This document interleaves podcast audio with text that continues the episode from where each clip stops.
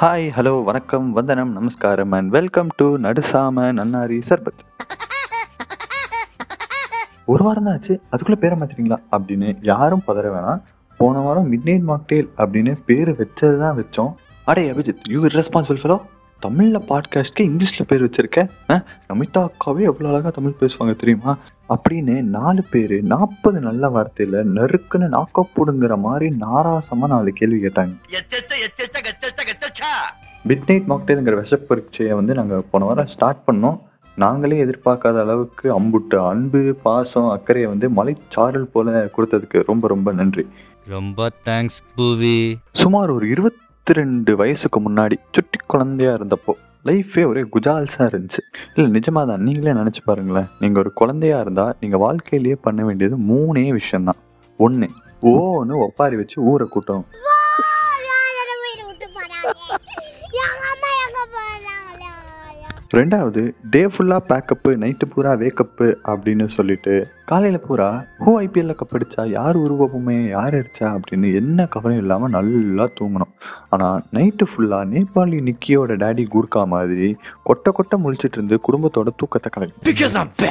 இதெல்லாத்தையும் விட மோஸ்ட் டிஸ்கஸ்டிங்கான விஷயம் எது அப்படின்னு பார்த்தோம்னா வாயில் எது சாப்பிட போட்டாலும் டிக்கெட் மிஷின் மாதிரி தூ அப்படின்னு வந்து வெளியே துப்பிக்கிட்டு இருந்தோம். அப்படியே படிப்படியாக வளர்ந்து பல்லு விழற வயசு வந்ததுக்கப்புறம் வாழ்க்கையில் மிகப்பெரிய பிரச்சனை அப்படின்னா கியாவாய்ஸ் எயிட் ப்ளஸ் செவன் அப்படின்னு யாராச்சும் கேட்டால் அது எப்படி கவுண்ட் பண்ணுறது அப்படிங்கிறது தான். அப்படியே செவன் இந்த மைண்ட் எயிட் இந்த ஃபிங்கர் அப்படின்னு என்ன ஆரம்பிக்கும் போது எயிட் நைன் டென் ஐயோ ஃபிங்கர் தீந்து போச்சு அப்படின்ட்டு ஊரா வீட்டு கையை வந்து வாடகைக்கு வாங்கி யூஸ் பண்ணிட்டு இருந்தோம். பட் இப்போல்லாம் நல்லா ஆறு அடி வளர்ந்துருக்கல நாலு கழுத வயசாச்சு. இப்படி பத்தரை மணி வரைக்கும் இழுத்தி போட்டுட்டு தூங்குறியே அப்படின்னு டெய்லி ஏற வாங்கிட்டு இருக்கோம். அட போங்கப்பா உன் குழந்தையாவே இருந்திருக்கலாம் அப்படின்ட்டு நீங்களாம் ஃபீல் பண்ற மாதிரி நானும் துக்கம் வேதனை சோகம் எல்லாம் பட்டு என்ன பண்றது? வளர்ந்துட்டோமே.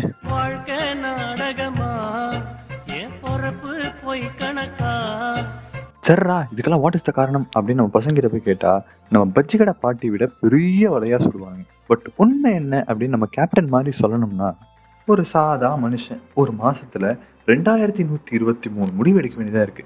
அதுலயும் உருப்படுறது அப்படின்னு பார்த்தோம்னா வெறும் ஐநூறே ஐநூறு தான். அதுல நம்மளை கவுத்து போட்டு மண்ணவார வைக்கிறது ஆயிரத்தி ஐநூறுக்கும் மேல.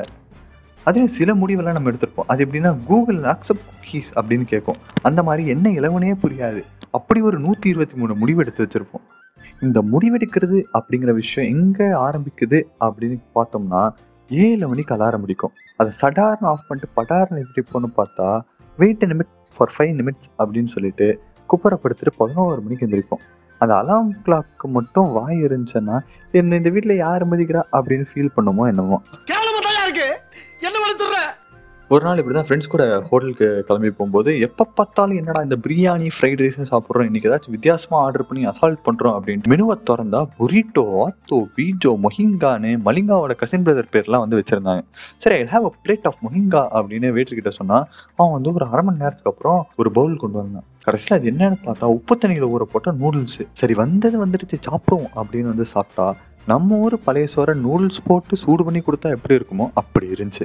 அதனால இப்பெல்லாம் சட்டப்பியர்மோ சட்டிப்பானை கவுத் அப்படின்ட்டு பக்கத்தில் இருக்கவன் என்ன ஆர்டர் பண்ணுறானோ அதே அப்படியே ஒரு காப்பி ஒரு பேஸ்ட் அதுவும் இல்லையா? நோ ப்ராப்ளம் அண்ணா ஒரு பிரியாணி லெக் பீஸோட எக்ஸ்ட்ரா சால்னா கொண்டு வந்துருங்க அப்படின்ட்டு முன்னொரு காலத்துலேருந்து என்ன ஆர்டர் பண்ணுமோ அதையே வந்து ரீ ஆர்டர் பண்ணி என்ஜாய் பண்ணுவோம். போன வாரம் எவன் கண்ணு பிடிச்சோ தெரியல நம்ம விநாயகர் கோயிலில் சக்கரை பொங்கல் கொடுக்குற மாதிரி நார்த்து சவுத்து ஈஸ்ட் வெஸ்ட் மேலே கீழே லெஃப்ட் ரைட்டுன்னு எந்த பக்கம் போனாலும் ஏய் ஸ்மால் பாய் எனக்கு அடுத்த வாரம் கல்யாணம் வந்து சேர்ந்துருன்னு பல ஜோடி பறவைகள் பக்ஷயராஜன் மாதிரி இன்விடேஷன் கொடுத்துட்டு சுத்திட்டு இருந்தாங்க. நானும் நடந்த அந்த நாலாயிரம் கல்யாணத்துல ஒரு கல்யாணத்துக்கு போனேன். சரி வந்த வேலையை பார்ப்போம் அப்படின்ட்டு முதல் பந்திலேயே முந்திட்டு போய் சாப்பிட உட்காந்துட்டேன். அங்க புசு புசு இட்லி ஒரு ஒரு தோசைன்னு பல ஐட்டங்கள் அப்படியே வந்து அடுக்கிட்டு இருந்தாங்க. அப்பதான் அந்த சம்பவம் நடந்துச்சு. அரே பைத்தியக்கார் இட்லிலாம் உனக்கு என்னடா பிரச்சனை? நீ ஊத்தலையா? அப்படின்ட்டு யாரும் டென்ஷன் ஆக வேணாம் நானே சொல்கிறேன் இந்த தோசையெல்லாம் வச்சதுக்கப்புறம் வெள்ளை சொக்கா போட்ட ஒரு அங்கிள் வந்து colour colour what colour do you choose அப்படின்ட்டு sambar white chutney green chutney pink chutney orange சட்னின்னு colour கலராக இலையில வந்து பெயிண்ட் பண்ணிட்டு இருந்தாரு. ஐயோ இதில் நான் எதை சூஸ் பண்ணுவேன்? அப்படின்ட்டு ஒரு பயங்கரமான ஒரு கன்ஃபியூஷன் நான் என்ன பண்ணேன்? அப்படியே ஒரு சாந்த நிலைக்கு வந்துட்டு ஒரு பிடி அப்பளம் ஒரு பிடி சோறு அப்படின்ட்டு ஒன்னொன்னா தொட்டு தொட்டு சாப்பிட்டுட்டு இருந்தேன். அப்போ என் பக்கத்துல உட்காந்துருந்த வெங்கி தாத்தாவோட இலைய சட்டுன்னு பார்த்தா கொடுத்த மூணு சட்னியை சாம்பாரோட மிக்ஸ் பண்ணி குழச்சி அடிச்சுக்கிட்டு இருந்தாரு. பத்து அனாதை குழந்தைங்க சாப்பிட்றத ஒரு ஆள் திங்கிறான்.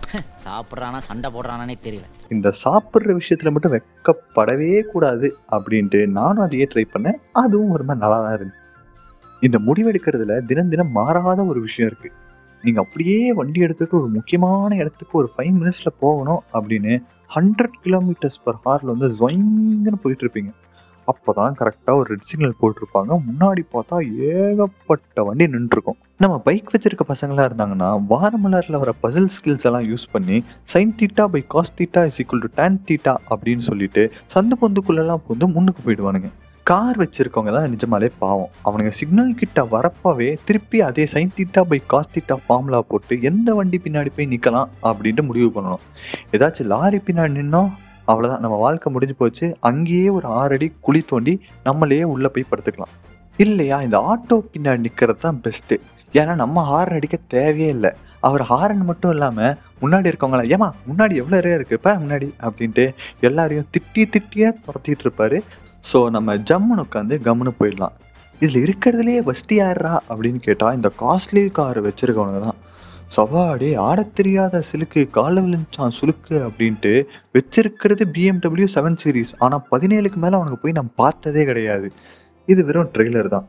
நெட்ஃப்ளிக்ஸில் வீக்கெண்ட் என்ன படம் பார்க்கலாம்ங்கிறதுலேருந்து எக்ஸாமுக்கு பிட்டு ஷர்ட்டில் வைக்கலாமா பேண்ட்டில் வைக்கலாமா சாக்ஸில் வைக்கலாமாங்கிற வரைக்கும் நம்ம வாழ்க்கையில் பல நேரத்தில் பல சந்தர்ப்பத்தில் பல முடிவுகள் எடுத்துகிட்டு தான் இருக்கும். அப்படியே உங்கள் வாழ்க்கையை புரட்டி போட்ட முடிவுகள் என்ன அப்படிங்கிறத கீழே டிஸ்கிரிப்ஷனில் கொடுத்துருக்க இன்ஸ்டா ஐடிக்கு பிங்க் பண்ணுங்க.